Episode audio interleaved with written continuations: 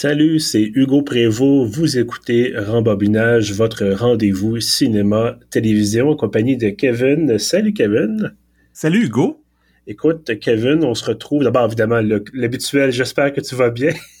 Oui, oui, euh, moi je sais que tu vas bien vu que tu es euh, en vacances dès maintenant. Ça fait 1h06 que je suis en vacances officiellement, donc euh, quoi de mieux que de, de, produire du contenu? Euh, non, non, mais on se faisait la blague avant qu'on commence à enregistrer, mais je suis très heureux qu'on se parle. Euh, d'abord parce que c'est le premier épisode bonus de rembobinage. C'est le premier épisode euh, offert en primeur à nos abonnés Patreon. Donc, euh, si vous êtes un abonné Patreon que vous écoutez cet épisode-là en ce moment, merci. Merci énormément de nous encourager. Ça fait super plaisir. On espère que vous allez aimer la formule. On va vous expliquer tout ça dans quelques minutes. Euh, si vous êtes un abonné, un, un, auditeur voilà régulier de rembobinage, bien écoutez, merci aussi de nous écouter. Si ça vous tente, vous aussi, d'avoir accès euh, à des épisodes un mois à l'avance. Euh, donc, euh, ça vous coûte seulement 5 dollars par mois. Puis en plus, ben écoutez, vous aidez. Pieuvre.ca dans son ensemble, donc pas juste Kevin et moi en rembobinage, mais toute l'équipe de Pieuvre. On fait des reportages sur le terrain, on voit un peu partout à l'étranger, on va au Canada, au Québec, évidemment. On vous parle de toutes sortes de choses. On a à peu près 75 000 podcasts. en fait, dernière fois que j'ai compté, on avait 6, mais bon, toujours envie d'en faire un peu plus. Voilà, donc vous aidez tout ce monde-là, vous aidez tout ce monde-là à gagner leur vie, évidemment, et aussi, bon, acheter du matériel et tout ça. Donc voilà, euh, je vous ferai pas nécessairement le, pitch Patreon à chaque épisode, mais si vous voulez contribuer, si vous voulez avoir un accès, comme je disais, un, accès anticipé à ces épisodes-là de rembobinage, vous allez sur Patreon, vous abonnez à Pieuvre, et euh, ça sera fait, comme je disais, donc un mois à l'avance, des épisodes de bonus. Euh, premier épisode, donc, Kevin... Euh, on a parlé un peu, toi et moi, on s'est fait une liste parce que, euh, ben en fait, je ne sais pas si tu voulais expliquer un peu le, concept de cette, euh, ces épisodes bonus-là. Ben, en gros, c'est sûr que quand on fait un, épisode sur un nouveau film qui s'apprête à sortir en salle ou qui vient juste de sortir en salle, je pense qu'on va pas euh, mettre les épisodes seulement sur Patreon. on veut que le mm-hmm. plus de gens possible l'écoutent vu que c'est relié à l'actualité. Donc, pour les épisodes qui sont euh, en primeur sur le Patreon, on s'est dit qu'on irait, comme on fait quand même régulièrement, qu'on irait vers des, euh, des classiques, des films plus anciens, euh, que ce soit des grands succès ou des films cultes ou des peut-être même des obscurités éventuellement. On, on se laisse beaucoup de liberté là-dedans. Puis d'ailleurs, je sais pas si tu voulais qu'on en parle, mais on avait mentionné la possibilité que de que les gens qui sont abonnés au Patreon, si ça leur tente de, de nous suggérer aussi des trucs dont ils aimeraient entendre parler au podcast, euh, je pense que ça oui, absolument. Absolument. Écoutez, vous êtes euh, évidemment, on vous invite à nous en parler. Bon, déjà les gens qui l'ont fait sur Twitter, ils ont écrit à Kevin, ils ont écrit à moi. Puis pourriez-vous regarder tel film? Je pense que c'était le cas avec notre épisode sur euh, Robocop, récemment. Euh, donc voilà, ça, ça, nous, fait plaisir évidemment quand ça donne. Euh, pour le Patreon, bien sûr, là c'est le concept, c'est comme tu disais, Kevin, des films classiques, des films plus anciens certainement. donc si ça vous tente, vous pouvez nous écrire, bien évidemment, sur Twitter, mais vous pouvez aussi nous écrire par courriel. On a une adresse qui est rembobinage.pf.ca ou vous passez par la page Facebook, ou évidemment, si vous êtes déjà sur Patreon, ben écoutez, allez euh, dans les commentaires de la publication, puis vous pouvez l'écrire là aussi. Donc, à peu près toutes ces, à peu près quatre ou cinq méthodes comme ça pour nous on, contacter. On est assez facile à rejoindre. Voilà, exactement. Et ton numéro, c'est le... Non, c'est pas ça. Donc, euh, voilà, ben on espère que ça va vous plaire. On essaie, on va continuer à chercher d'autres façons aussi de vous remercier pour vous être abonné, euh, d'autres bonus, d'autres avantages. On continue à travailler là-dessus. Mais euh, donc le premier avantage qu'on vous offre, comme on disait, c'est cet épisode-là en primeur. Qu'est-ce qu'on a vu euh, cette semaine, Kevin? On a vu le film Seven de David Fincher. Oui, effectivement, Seven, donc un film de 1995 de David Fincher. Et euh, je pense qu'on peut le dire, on penchait d'abord pour Black Mask avec euh, Jet Li. Euh, et je, t'avoue que j'avais commencé à l'écouter. Et je pense que j'étais vraiment fatigué. Je me suis endormi dessus à un moment donné. C'était une fin de soirée. Pas que le film est nécessairement ennuyant, là, mais bref, et qu'après ça, on a, bon, tu m'en as parlé un peu, on cherchait, bon, aussi des films, je pense que ça va aussi rentrer dans le contexte des films sur Patreon, c'est des films que vous pouvez vous-même écouter. On vous parlera probablement pas d'un obscur film tchécoslovaque du début des années 20. Euh, c'est, ça peut être intéressant sur le plan intellectuel, mais après ça, tu dis, ah, ben, je pourrais jamais l'écouter, c'est le fun. Euh, on va essayer le plus possible de vous trouver des films que vous pouvez regarder en ligne, que vous pouvez évidemment sans doute trouver en DVD, en VHS, tout ça, mais que vous pouvez regarder en ligne, en louer, que ce soit sur Netflix ou un autre service. Donc, c'est possible de le trouver, ce film-là, aujourd'hui. Euh, donc, c'est le cas avec Seven. On a David Fincher. On vous le dit tout de suite, c'est sur Netflix je pense. Parce que j'ai, oui, oui, moi, je l'ai écouté sur Netflix, euh, justement, hier soir. Voilà. Donc, avant qu'il le retire, dépêchez-vous. Euh... Bref, donc, Seven de David Fincher, euh, sorti en 1995 avec un assez jeune Brad Pitt et euh, Morgan Freeman qui a toujours eu l'air vieux. Je pense que c'est un peu le Gilles Vigneault du cinéma américain. euh, toujours eu l'air vieux. Évidemment, il a l'air plus vieux aujourd'hui. C'est quasiment 30 ans plus tard. Là. Ça fait 27 ans, ce film-là, 28 cette année. Euh, Seven qui est un film noir, thriller, quasiment un film d'horreur aussi. Par moment, oui. Euh, quand on voit... Euh, on voit à peu près jamais les meurtres, mais quand on voit les victimes, quand ils sont retrouvés par la police, euh, souvent c'est très, comme tu dis là, c'est pas loin de l'horreur, c'est les, les, maquillages, les prothèses, tout ça, c'est super bien fait, puis c'est morbide. oui, oui, pour être morbide, c'est assez morbide.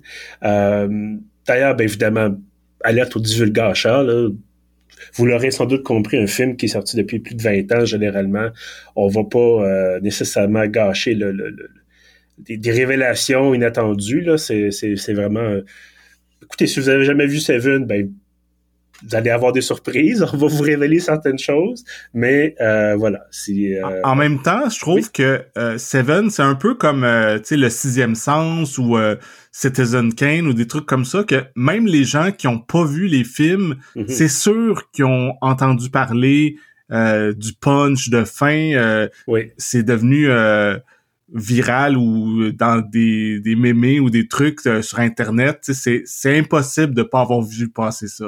Oui, ben le fameux What's in the Box mm-hmm. de, de, de, de Brad, du personnage de Brad Pitt, donc euh, détective euh, David Mills.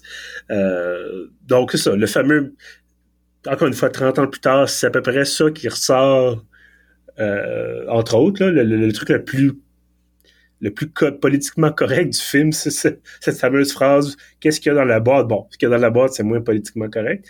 Mais c'est ça, donc sans doute que vous avez entendu cette expression-là. Et moi-même, je ne sais pas si toi tu l'emploies des fois, moi-même, moi, ça m'arrive de. Tu sais, on me dit, ah, j'ai reçu un collier comme What's in the box? Bon, ouais, ouais, ben oui, c'est ça. c'est Voilà. euh, ben écoute, si tu veux, je peux peut-être essayer de nous résumer euh, l'histoire de, de Seven. D'ailleurs, Seven, ne pas confondre avec Lucky Number 11, qui est pas du tout le même film. Euh, c'était pas Josh Hartnett, ça, ce, ce film? Ouais, il me semble que oui. C'était pas, c'était pas extraordinaire. Enfin. Euh, Harrison Ford aussi, hein? Ça peut-tu? Euh, ça fait longtemps, je me souviens pas. Bon, en tout cas, je suis en train de, de divaguer un peu, là. Euh, bref, Seven, c'est l'histoire de deux policiers. C'est Brad Pitt et Morgan Freeman. Morgan Freeman est sur le bord de prendre sa retraite. Et il se retrouve confronté à une série de meurtres assez, comme on disait tantôt, là, assez, assez dégueulasses, assez, euh, assez sanguignolants. Et euh, ces meurtres-là, on se rend compte assez rapidement, suivent un pattern des sept péchés capitaux. On va éventuellement avoir une sept meurtres euh, dans le film, donc une sept péchés capitaux, et il y a à peu près un meurtre par jour. Donc, rapidement, je pense au deuxième meurtre, ils se rendent compte que c'est un tueur en série.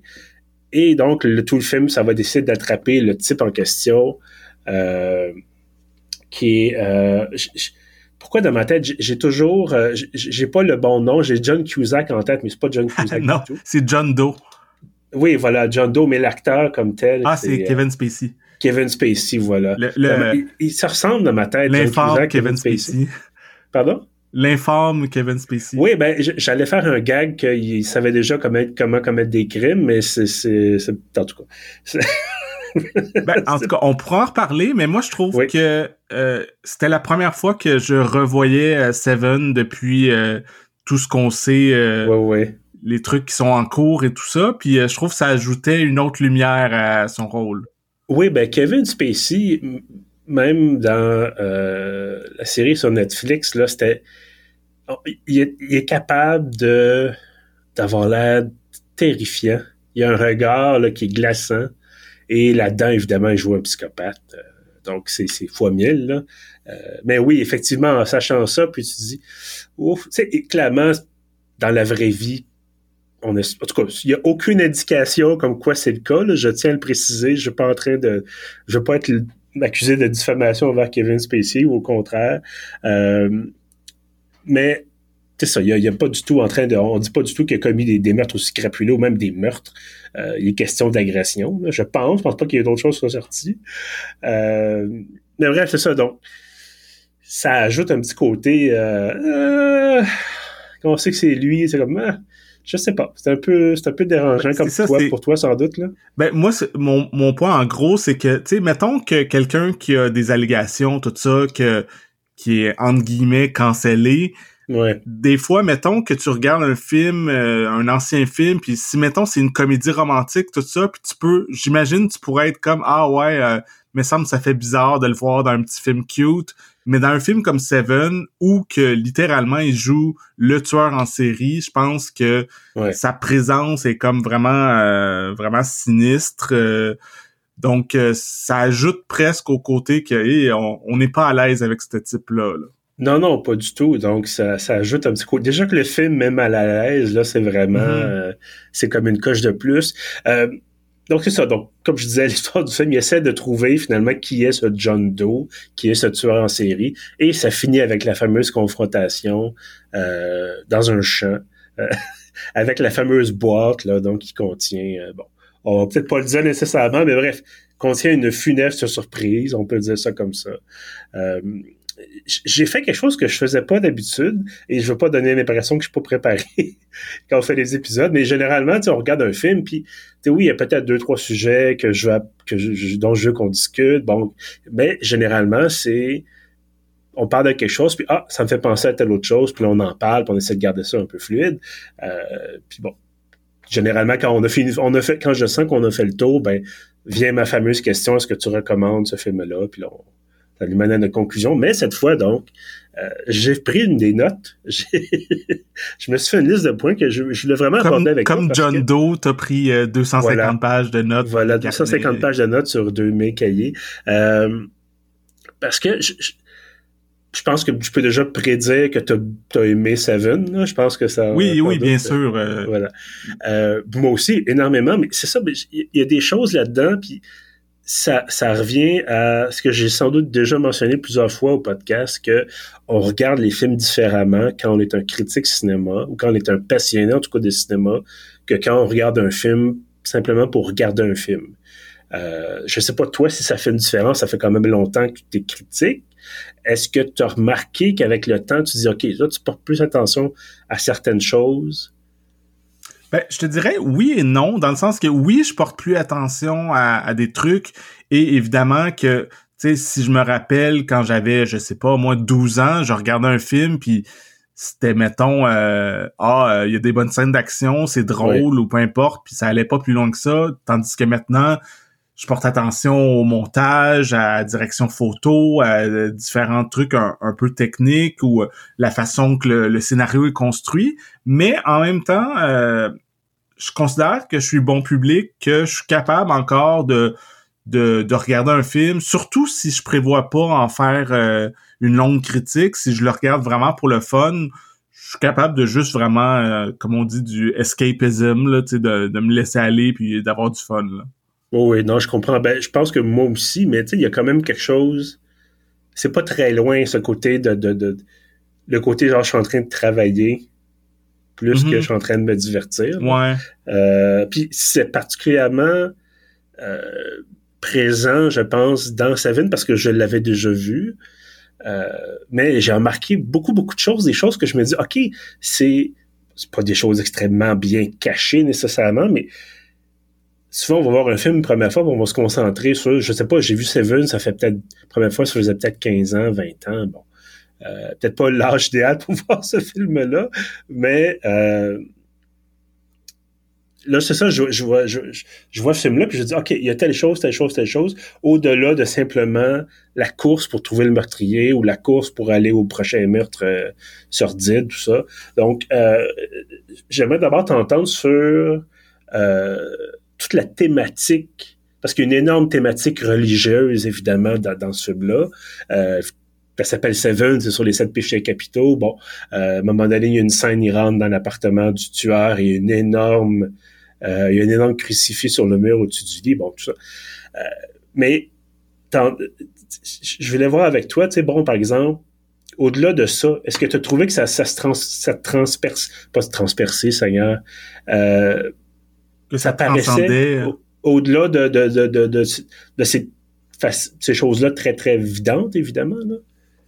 Ben oui, je trouve que euh, il y, a, vraiment beaucoup de niveaux dans le film. Tu sais, tu mentionnes le truc tout euh, religieux, mais en même temps, euh, tu sais, oui, c'est c'est les sept péchés capitaux, puis il y a des des trucs vraiment précis qui sont par rapport à la religion, mais en même temps, il y a quelque chose de presque politique. En tout cas, moi, quand quand je revoyais le film, l'espèce de de logique malsaine de John Doe, c'est comme mm-hmm sais, lui, il s'appuie sur la religion, mais en même temps, moi, c'est, tu sais, je suis pas religieux pratiquant, mais quand même, euh, j'ai, c'est dans ma culture, tu sais, j'ai, j'ai grandi avec ça, tout ça, puis euh, je suis allé à une école euh, avec des frères, puis tout ça, en longue histoire. Mais juste pour dire que je connais quand même bien la Bible, puis tout ça, puis tu sais, moi, ma vision, surtout de, du christianisme, de Jésus, tout ça, c'est quand même plus dans dans la bienveillance, puis dans l'ouverture, tout ça. Puis tandis que là, c'est vraiment une vision euh, religieuse, mais on pourrait dire de droite, euh, très mm-hmm. conservatrice. Euh, tu sais, John Doe, il est anti-drogue, anti-prostitution, anti... même le, le gars que son seul péché, c'est d'être obèse, et pour lui, c'est quelqu'un d'absolument méprisable qui mérite la mort, ou tout ça, c'est vraiment, je trouve que clairement, c'est un psychopathe, mais même à ça, dans, dans ses idées, moi, je trouve pas que tu peux vraiment dire que, ah oui, c'est vrai que dans la Bible, c'est ça qu'ils disent euh, mm-hmm. qui sont les pires péchés. Son interprétation, je trouve, euh, est quand même bizarre. Ah oui, ben c'est absolument extrême, évidemment. Euh, il y avait une scène, puis là je fais une autre parenthèse, il y avait une scène dans The West Wing. Est-ce que tu as vu cette série-là? Non, j'ai pas vu. OK. Euh, c'est très bon, mais c'est très intello. Là, c'est le, le, euh, bref, il y a une scène où le président, qui est joué par euh, Martin Sheen, euh, qui euh, donc rentre dans une rencontre où il y a entre autres une animatrice de radio de droite, euh, très très à droite, très très religieuse, tout ça, et il commence à l'attaquer sur la question des versets de la Bible, parce que lui, il connaît encore une fois, c'est extrêmement intello comme série, puis lui, il est un, je pense qu'il est diplômé en théologie ou quelque chose comme Un économiste, puis il connaît très bien la théologie, bon, tout ça. Et il commence à l'attaquer en disant, selon la Bible, euh, je sais pas quoi, il dit, ma, ma, plus jeune fille a tel âge, euh, est éduquée, est en bonne santé. Selon la Bible, comment, combien est-ce que je peux la vendre au marché?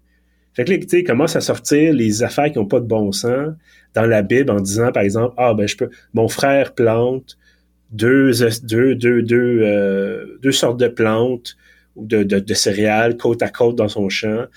Selon la Bible, c'est interdit. Est-ce que je peux, est-ce que je dois le lapider moi-même ou est-ce qu'il faut que je demande à quelqu'un d'autre? Donc, tu sais, il commence à sortir toutes sortes d'incongruités puis des affaires, finalement, qui prouvent que, ben, la Bible, ça a été écrit il y a 2000 ans par des gens qui, clairement pas les mêmes valeurs qu'aujourd'hui, euh, et je, je, trouvais que ça, ça, ça me rappelait ça, c'est que il y a une tendance, et peut-être que c'est la même chose pour d'autres groupes religieux aussi, mais il y a certainement une tendance pour les personnes les plus conservatrices de d'aller chercher des morceaux de la Bible qui leur conviennent.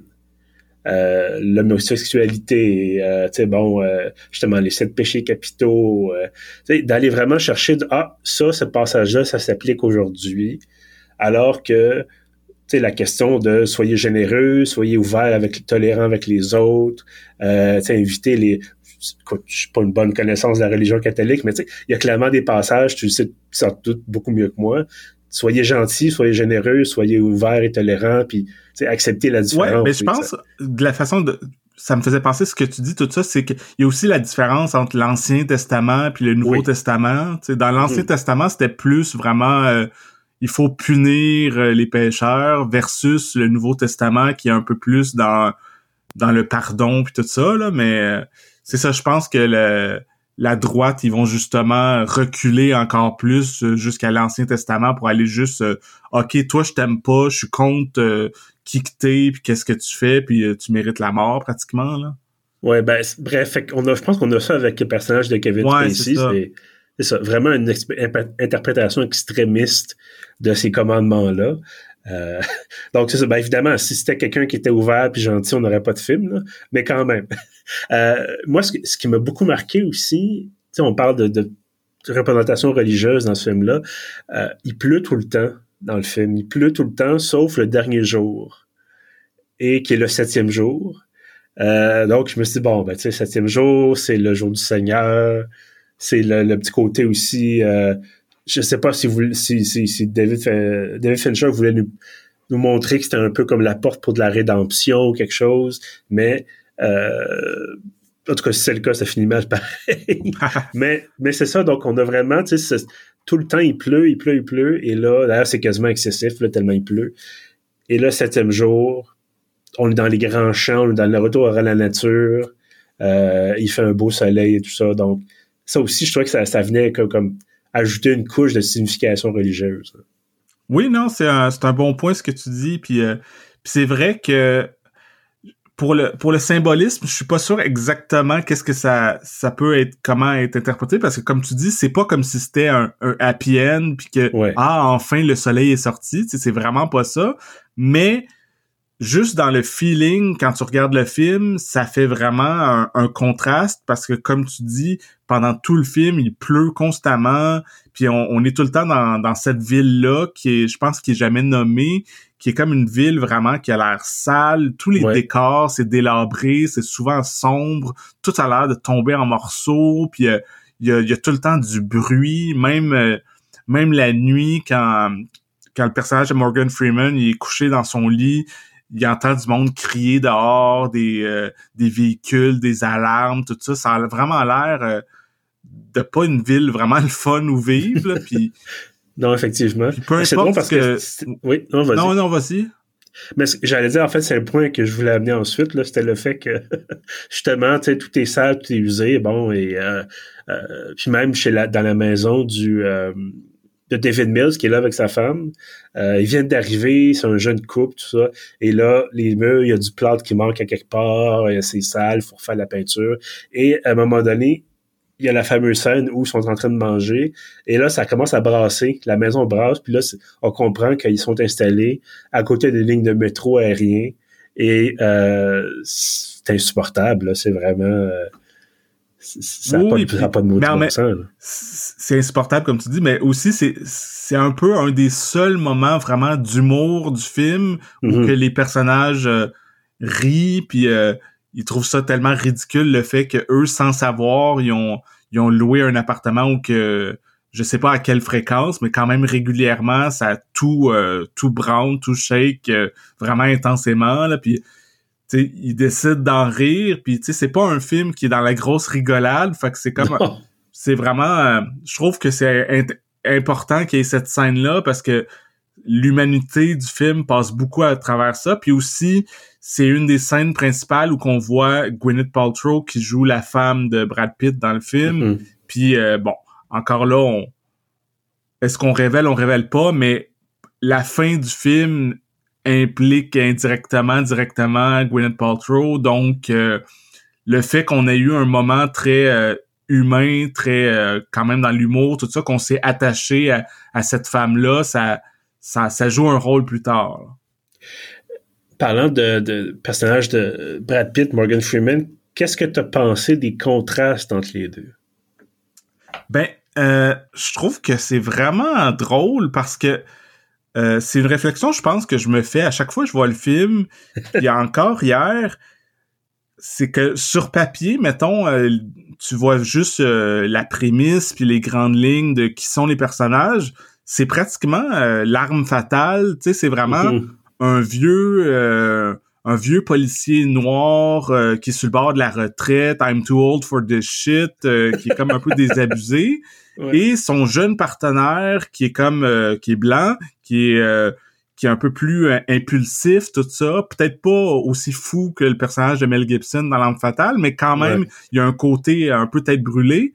Puis évidemment, dans, dans le film tel que réalisé par euh, David Fincher, c'est pas du tout euh, une comédie d'action, mais mais quand même la dynamique c'est un peu la même, mais peut-être plus euh, plus travaillé dans la subtilité qu'on voit que que un des deux le que Morgan Freeman lui est vraiment plus cynique tout ça lui ça ça fait longtemps qu'il est détective puis il en a vu d'autres puis il a comme il n'y a, pas vraiment espoir que le monde est une bonne place. Il n'y a pas espoir qu'il peut changer le monde. C'est comme, c'est mhm. juste, ben, il fait sa job. Euh, chaque matin, il met sa cravate, il s'en va au travail, puis il essaye d'arrêter des criminels, tout ça, puis en se disant, ben, c'est mieux que rien, mais alors que le jeune policier joué par Brad Pitt, lui, est un peu plus... Euh, c'est lui, euh, c'est dit tôt dans le film que c'est lui avant, il était peut-être plus à, la campagne ou quelque chose, puis il a demandé à être transféré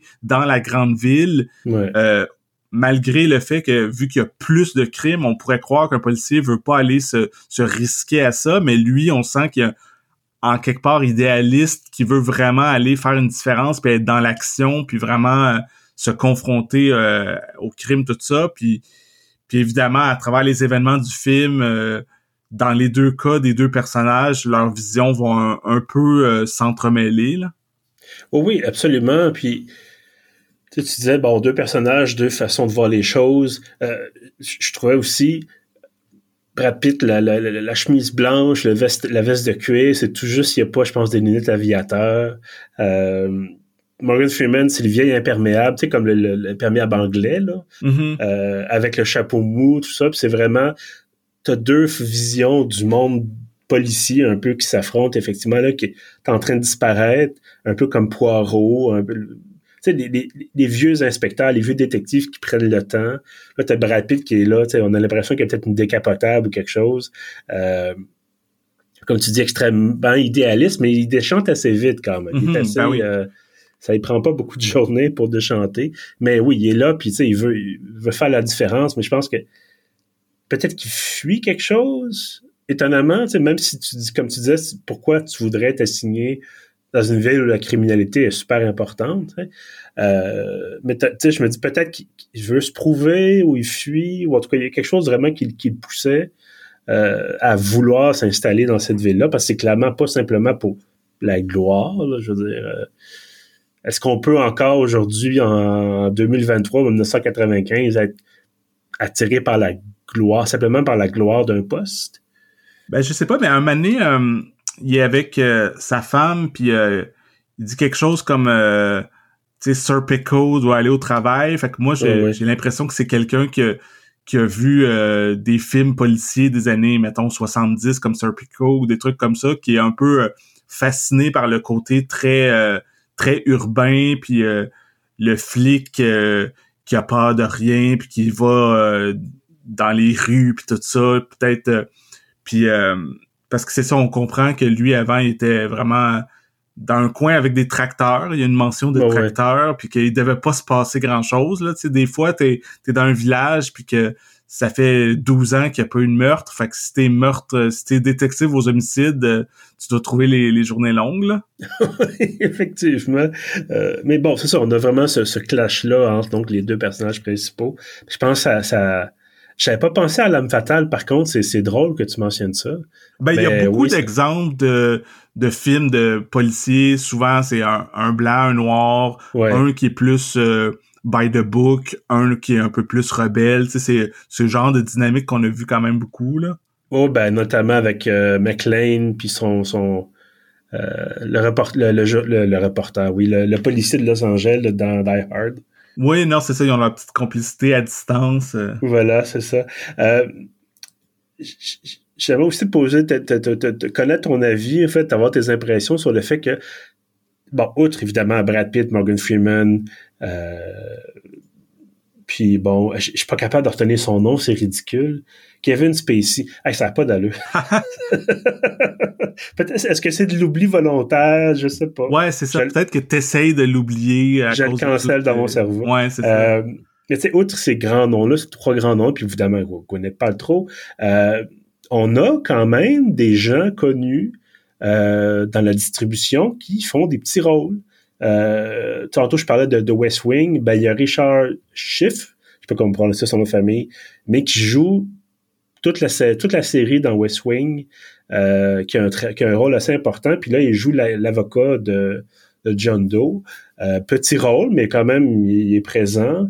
On a, euh, comment il s'appelle, le gars du FBI? Euh, il y a un type, c'est un agent, spécial pratiquement. Oui, John C. McGinley, euh, qu'on a vu dans Scrubs, puis qu'on a vu dans d'autres choses aussi, mais qui est évidemment surtout connu pour Scrubs.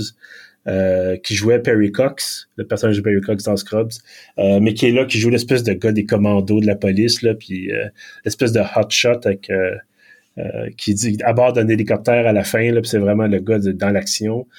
et Howard Shore qui fait la musique, ça, ça m'a surpris. Mm-hmm. Ben, il a, il a fait quand même différents styles de films. Il, a, me semble qu'il a fait beaucoup de musique pour David Cronenberg. Il a pas fait seulement Les Seigneurs des Anneaux, là. mais quand même, je me disais, c'est bon, tu le chevau... J'imaginais la chevauchée d'héroïne. Après ça, c'est comme Kevin Spacey qui tue du monde avec... Euh, dans un bordel ou je sais pas trop. Là. Euh, bref, c'est un peu de dissonance cognitive, j'ai l'impression. Oui, oui, non, c'est sûr. Euh, est-ce qu'il y a des choses que tu as moins aimées, des choses que tu changerais peut-être dans le film si tu avais l'occasion de le faire? ben non, tu sais, je le regardais hier, puis j'étais comme c'était seulement le deuxième long métrage de David Fincher après euh, son Alien 3 qui avait été une mauvaise expérience pour lui. Il y avait eu beaucoup de conflits avec le studio. Puis même que j'ai lu que il voulait plus jamais tourner de film, il voulait comme abandonner le cinéma tellement que ça avait été une mauvaise expérience. Mais euh, ensuite, il a fait euh, Seven, qui est un film qui a eu des super critiques, qui a été vraiment devenu un, un classique assez rapidement. Puis après, on connaît toute la carrière qu'il a connue. Il a tourné beaucoup de films par la suite. Mais c'est intéressant de retourner dans le passé à ce film-là et de voir que déjà, c'est tellement euh, tout ce qu'on qu'on connaît, ce qu'on aime de Fincher, tu sais, le côté euh, la précision dans, dans sa réalisation, euh, tu sais, c'est toujours techniquement impeccable. Quand il veut faire une atmosphère, quand il veut bouger sa caméra ou montrer comment les, les personnages interagissent, tout est vraiment placé. Ce, selon sa réputation, c'est justement c'est quelqu'un qui est très euh, qui est très perfectionniste. Je pense même que souvent euh, il paraît qu'il fait beaucoup de prises puis il reprend beaucoup euh, chaque plan pour avoir exactement ce qu'il veut. Puis ça paraît, tu sais, c'est pas c'est pas un film qui a, qui a des gros défauts évidents, qui a ah ok un moment donné ils ont raté leur coup. Tout a l'air vraiment exactement comme il devrait être. au niveau de la la trame sonore aussi, pas juste la musique, mais les effets sonores. Je mentionnais mm plutôt que on entend tout le temps les bruits de la ville, puis l'espèce d'environnement qui est euh, qui, qui, qui est très bruyant, c'est ça. C'est je sais pas, je trouve qu'il a vraiment réussi quelque chose ou, ce que tu disais aussi, le fait qu'il pleut tout le temps, tu sais, c'est vraiment, on, embarque dans un, gros mood en regardant ce film-là. Ça, ça peut être lourd, ça peut être étouffant, ça peut être déprimant, mais mais c'est ça, si, si on embarque dans le trip, c'est vraiment super bien fait. Ah ben écoute, j'ai trouvé que c'était euh, je dirais un sans faute à 99%. Euh, tout ce que tu as mentionné, l'ambiance sonore, les décors, la saleté, euh, les angles de caméra, la lumière, tout ça, le jeu des acteurs, c'est excellent. Euh, la seule chose sur laquelle j'ai accroché, c'est le fait que tout le long du film, on cherche le meurtrier, on cherche le meurtrier, on cherche le meurtrier, ça va être quoi le prochain meurtre, ça va être où, c'est qui qui va être tué, qu'est-ce qui va arriver à la fin, et ça finit que, ben, on peut le dire, je pense que rendu là, euh, ça fait 35 minutes que vous, nous écoutez, probablement vous connaissez peut-être déjà Seven. Euh, Brad Pitt tue personnage de Kevin Spacey. Bon, euh, David Mills tue John Doe parce que dans la boîte, ben, c'est la tête de la femme de David Mills. Et là, dans ce cas-là, John Doe est coupable du péché dans, de, de, d'envie et David Mills est coupable à ce moment-là du péché de colère parce que là il a tué sur la colère et si bon, ok, la boucle est bouclée, ça se termine comme ça. Je, bon, David Mills est arrêté, tout ça, mais je trouvais qu'il manquait quelque chose parce qu'on on nous met tellement de l'avant que le personnage de John Doe, il est, il est méthodique, euh, il est capable de prévoir tous les trucs à l'avance, il y a de l'argent, il est intelligent. Euh, quand on rentre chez lui, c'est une espèce de mausolée de, de la folie. Euh, le décor est super surchargé, ça donne l'impression vraiment comme... je sais pas si tu te rappelles le fameux docu... Euh, ben, c'est un film, c'est pas, pas, un documentaire, c'est un film de fiction, mais sur les, les deux personnes âgées dans leur appartement. Là. Euh, lequel, ça? Ce qu'on avait vu au parc, là, que j'avais Ah, Vortex, euh, ouais. Oui, voilà, Vortex de Gaspard Noé. Euh, et ça aussi, c'était très surchargé, puis là, ça devient très lourd, puis, tu sais, bon, oxygène. C'est la même chose qu'on a dans beaucoup, beaucoup de scènes de, de Seven, y compris, comme je disais, dans l'appartement de, de John Doe. Mais à la fin, John Doe meurt, c'est comme, bon, ben, il est mort, puis on n'a pas vraiment, tu sais, on comprend un peu sa motivation, mais j'avais j'aurais voulu quelque chose de plus. Ben, moi, je trouve que avant que justement la fin, euh, quand il se fait tuer puis tout ça, il y a quand même une longue séquence en voiture euh, de John Doe avec les deux policiers où qui ont une discussion, c'est ça, je sais pas, j'ai l'impression que c'est une bonne dizaine de minutes où qu'il explique quand même exactement c'est quoi euh, qui a en tête, que lui il veut que les gens soient marqués par ce qu'il a fait, par sa série de meurtres. Il veut vraiment que les gens analysent ça, en discutent euh, de OK, pourquoi il a tué ces personnes-là, euh, c'était quoi la logique? Bon, si on peut appeler ça une logique, là, mais quand même, euh, dans sa tête malade, il y a une logique à cette série de meurtres-là. Fait que moi, je trouve que c'est quand même bien amené. Puis, puis moi, je trouve que la fin, malgré que on, a, il y a eu tellement de références et de parodies et de gags ou de n'importe quoi à propos de What's in the Box puis tout ça. Moi, je regardais ça hier encore, puis je trouve que c'est à glacer le sang. C'est encore, c'est super intense. Puis même si on sait ce qui s'en vient, c'est encore aussi fort. Puis je trouve ça quand même intelligent, moi, de finir le film il, a, il tue John Doe. Il y a, après ça, il y a une petite ligne de narration en voix hors champ de, du personnage de Morgan Freeman. Puis après ça, c'est fini, générique. Euh, puis on, finit vraiment sur une haute note. Là. Il n'y a pas un épilogue de 10 minutes après. Là. Non, ben il n'y a pas non plus de scène rajoutée ou une narration du personnage principal qui l'explique que finalement il est un répliquant.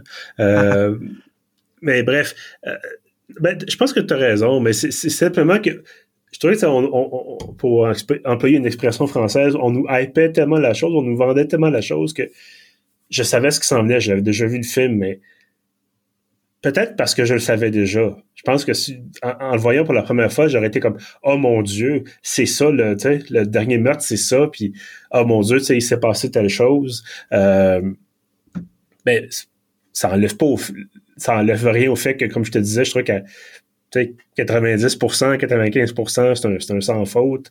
Euh, puis vraiment, la version que, que moi j'ai l'occasion de voir, qualité impeccable, euh, le grain est là. je trouve que d'ailleurs, ça, c'est le genre de choses. Est-ce que c'est parce que c'est sur pellicule ou c'est pour une autre raison? Mais j'ai l'impression que on n'a plus nécessairement ce grain-là dans les films aujourd'hui. Peut-être que c'est super précis comme, comme picossage. Euh, peut-être que c'est juste moi qui, qui a des lunettes teintées là-dessus. Là. Mais est-ce que tu as remarqué ça qui est vraiment comme. Ben oui, euh, je pense qu'il y a quand même une qualité particulière quand on voit un film euh, tourné sur pellicule. Et tu mentionnes le grain, mais moi aussi, je trouve que. Je sais pas si tu as suivi ça. Dernièrement, il y a, ça, ça jase beaucoup, entre autres sur Twitter, du fait que les, les films récents on voit rien. Souvent, c'est trop sombre, puis on comprend pas pourquoi. On dirait que beaucoup de monde se pose la question pourquoi que c'est aussi dur de comprendre ce qu'il y a à l'écran tellement c'est sombre? Puis il y, a une des théories, c'est le fait que euh, avec les caméras numériques, c'est peut-être moins clair euh, quand on filme euh, la nuit, tout ça. Puis Seven, c'est un film. Moi, ayant tout ça en tête, Seven, c'est un film super sombre dans l'ensemble. Et euh, même quand c'est la nuit, même quand il n'y a pas beaucoup d'éclairage, c'est super clair parce que euh, encore là, c'est la précision de, de Fincher, mais il sait ce qu'il veut, même si c'est une atmosphère sombre, ce qu'il veut qu'on voit, ce qu'il veut qu'on comprenne de chaque image, et il y a quand même le minimum de d'éclairage pour que les détails importants soient lisibles à l'écran. Puis encore là, c'est une théorie. Je sais pas si c'est le fait d'être avec une une caméra 35 mm que c'est plus facile justement de d'aller chercher euh, ce mélange de lumière et de ténèbres, mais ça marche au bout. Moi, il n'y a jamais une scène dans Seven où que je me suis dit Ah, c'est quoi qui se passe? Il se passe rien. Tandis que même des films de, de Marvel euh, récemment, tu sais, tu regardes ça, puis euh, la moitié du film, tu sais, que je sais que j'avais trouvé ça Wakanda Forever, que j'étais comme, voyons, pourquoi il n'y a pas d'éclairage? Pourquoi c'est aussi sombre? Qu'est-ce qui se passe? Puis c'est je trouve que. Je sais pas ben, si ça répond à ta question. Là. Ben, oui, puis je pense que c'est, comme tu le mentionnes, à la fois une question technique, une question de, de capacité d'un réalisateur de dire non, non, ça nous prend un spot, ou ça nous prend de l'éclairage, ou ça nous prend quelque chose. Euh, J'avoue par contre que moi j'ai désactivé parce que la nuit, quand à, partir de 22 heures, je pense, mon ordinateur, il va changer un peu l'éclairage de l'écran pour qu'il y ait moins de lumière bleue. Euh, donc moins agressant pour les yeux jusqu'à si je travaille tard, par exemple. Euh, ça, je l'ai désactivé pendant que j'écoutais le film parce que souvent, ça va justement, justement assombrir l'image. Euh, mais autrement, j'ai rien manqué, il y avait rien, comme tu disais, et je me posais jamais la question, mon Dieu, qu'est-ce qui est en train de se passer? Euh, peut-être aussi parce que on peut pas avoir cette orgie d'effets spéciaux-là qu'on a dans des films comme ceux de Marvel, où tout est fait par, par ordinateur. Là, c'est vraiment tout est fait à la main. Il y a vraiment euh, c'est des effets pratiques qu'on appelle là, quand il y en a. Euh, mais autrement, c'est un jeu d'acteurs, de caméra, les gens se déplacent dans un décor euh, et c'est tout. Là. Donc, c'est peut-être plus facile à ce moment-là d'ajuster le niveau de luminosité puis de dire non, non, ça c'est parfait, c'est ça qu'on veut, puis on va le prendre. Euh, plutôt que de devoir a posteriori essayer d'équilibrer tout ça à la, machine. En même temps, si jamais vous êtes un spécialiste de l'éclairage en post-production dans les films numériques, écrivez-nous. On veut vous parler. Euh, mais voilà, donc encore une fois, c'est ça, ce côté-là, ce côté-là sombre. Le film est sombre, mais pas l'image. Je pense que ça, ça résume bien la chose. Euh, écoute, je, pense qu'on a fait le tour. Euh, peut-être une chose tu disais tout à l'heure, pour un peu aller à contrer un peu ce que je disais sur, la fin en disant bon tu sais la fin le film se termine il n'y a pas y a pas d'épilogue interminable il n'y a pas de de, de, de, théorie non complétée on n'a pas on n'est pas euh, laissé à se demander bon tu sais qu'est-ce qui se passe exactement c'est quoi sa motivation tout ça c'est drôle parce que Fincher a aussi fait évidemment Fight Club en 99 et ça, c'est le genre de film que on laisse place à une certaine interprétation à la fin. Ça fait longtemps que je l'ai vu, mais je sais qu'il y a toute une communauté autour de ce film-là, de Fight Club, euh, qui glorifie en un certain sens ce film-là, ce qui est assez spécial. Euh, je suis très content quand même que personne semble glorifier Seven dans ce sens-là. Euh, je suis pas sûr que des clubs de meurtre selon les sept péchés capitaux, ça serait bien vu. Euh, mais tu sais, clairement, il y a des gens qui tripent sur Fight Club parce que l'affaire de gars puis de, de, masculinité. Là, je fais des, je mouvements de bras qui, qui se flexent, là, mais évidemment, personne ne le voit pour toi. Euh, fait que c'est ça, je, trouve ça intéressant que dans ce cas-ci, évidemment, tu disais, c'est, ça finit, là, c'est terminé. On le film est fini, rentrez, rentrez chez vous. Ben, c'est ça, comme tu dis, Fight Club, c'est la même chose qu'à la fin, il y a, y a, comme le climax, puis euh, tout explose, puis euh, il y a un dernier plan magnifique, puis euh, la toune part, puis c'est fini. Il y a pas, il y a pas d'épilogue non plus. Ça finit vraiment au moment fort. Oui, mais quand même, j'ai l'impression que ce film-là laisse, ou c'est peut-être la thématique du film, mais ce film-là comme laisse une porte ouverte vers quelque chose d'autre. encore une fois, ça fait longtemps que je l'ai vu, il faudrait que je le revoie, mais clairement, il y a quelque chose dans Fight Club qu'il n'y a pas dans Seven. Encore une fois, j'espère qu'il n'y a pas de club de fans de, de, de, de John Doe dans Seven. Euh, mais certainement, il y a des fans de Brad Pitt dans Fight Club.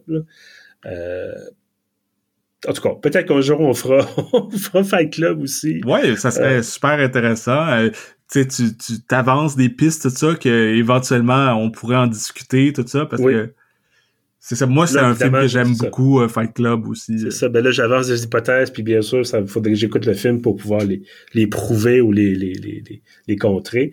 Euh, ben écoute, Kevin, merci d'avoir pris le temps de, de, parler euh, de, de, Seven avec moi. Clairement, on recommande tous les deux très fortement euh, ce film. Euh, est-ce que, bon, est-ce que déjà tu dis, bon, ben écoute, il faut absolument rebondir peut-être pas sur Fight Club, mais est-ce qu'il faut absolument rebondir sur un autre film puis ça te fait penser à quelque chose qu'on qu'on pourrait avoir justement ben, moi euh, en fait je pense que tu sais on l'a mentionné puis tout ça moi je serais intéressé à une fois que cet épisode sort là va sortir de voir euh, euh, les gens qui écoutent tout ça s'il y a des gens qui veulent commenter ou tout ça dire mm-hmm.